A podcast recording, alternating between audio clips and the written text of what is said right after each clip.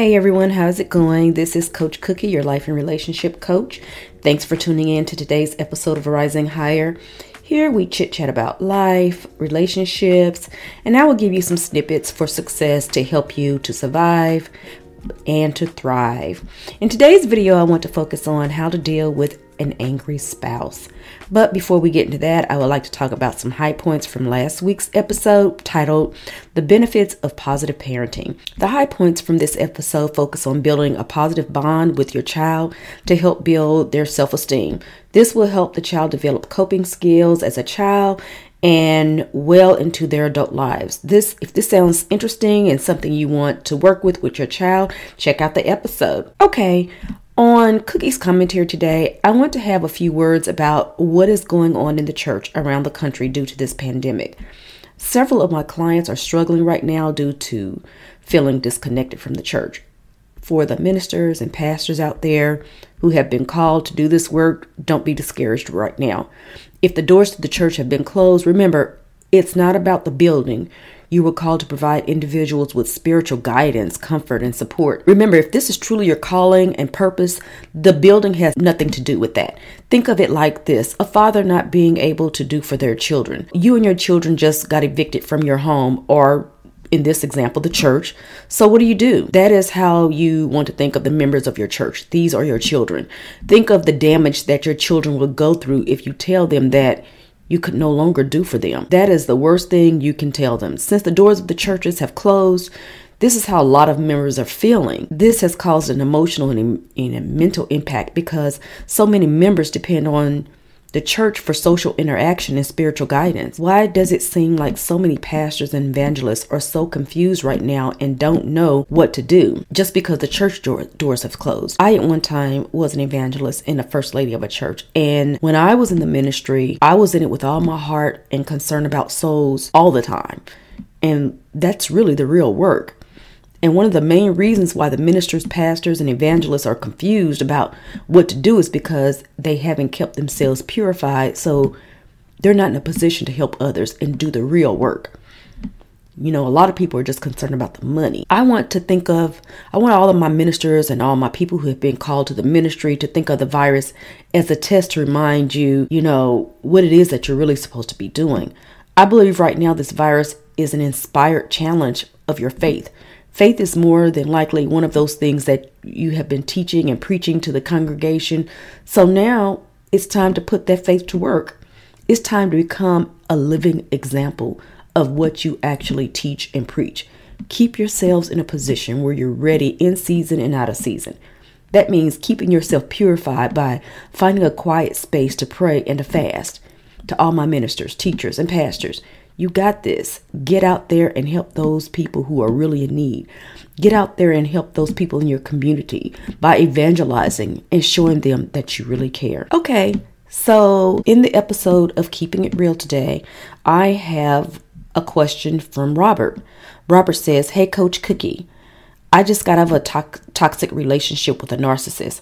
How long will it take me to heal from the abuse? This is a really good question. However, it's not that easy to answer because everyone's healing journey is different. So you really can't put a time period on it. The important thing is to get the tools to start the healing process. The biggest thing that you want to do to start your, your healing journey is to love yourself. Start doing things that you always want to do that had may might have been taken away from you or you know things that you didn't get to do while you were in the toxic relationship or things that you didn't get to do that you always thought you should have done um, at any time. Start doing things that give you excitement energy. For example you may enjoy dancing. Start going to a dance class. My listeners out there you are the real experts. I would like for you to share your healing experiences so they can help others who are going through their healing process. I'm sure that each one would really appreciate it. Awesome. So, today on our main topic, we're going to talk about how to deal with an angry spouse. Having someone who is constantly angry, in a bad mood, or always negative can make the relationship toxic. This impacts your mood, emotions, and can be very draining. Now, keep in mind, just because you have an angry spouse or a partner doesn't mean that they are a narcissist or a sociopath or have a personality disorder. It means that they have toxic behaviors. Okay, it's a big difference. But it's important to know how to handle negative moods from your significant other and how to deal with them effectively so it will benefit the relationship to make it as healthy as possible. The biggest thing to remember is when your spouse gets moody, angry, or upset, to not get upset with them and get into an argument that means nothing. Don't try to save them by taking on their frustrations and their emotions. Focus on your own emotions and keep them in check. Remember, you're not responsible for your partner's mood. This is a clear form of manip- manipulation from your partner to try to suck you in so they can get their needs met from someone else. More than likely, they don't know how to handle their behaviors, and as a result, they're dependent on someone else to take that blame and do all the work for them. Step back. It's time that your partner steps up and take on their own responsibility for their actions. You step in and try to just do something like help them all the time, you're not doing anything but enabling them, and they would never learn how to deal with their own problems. And they would keep doing the same moody, ugly behavior. It won't change. Remember, we can't change anyone. We can only change or control how we deal with that person or how we deal with that situation. You need to step back and allow the moody partner to deal with their own mood and become responsible enough to express their feelings in a mature adult manner.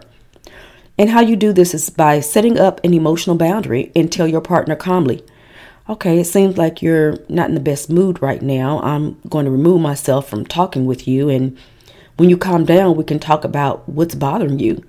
Make sure you always keep your emotional boundary up because this is how your partner is going to understand. I'm tired of dealing with this and I'm no I'm not going to put up with this any longer. In reality, that is what you're really saying without actually really saying it. This is going to force your partner to sit down and deal with their own problems. Eventually, they will get the message and they will come to you in a respectful manner, ready to have an adult conversation about what's bothering them. Okay, now I know that you may both take turns as to who's going to be the the moody one or the angry one. I get it. So one one time it's going to be the wife, the next time it might be the husband. I get it. So you both need to take turns putting up your emotional boundaries. When you learn how to control your own emotions, you become a model or an example of what you want them to become and gradually the shift will occur. So if you're stuck and you need more advice or assistance on how to deal with an angry spouse or an angry boyfriend or girlfriend, let's talk about it contact me at heycoachcookie at gmail.com. Let's see if you could benefit from coaching. My first 30 minutes are free.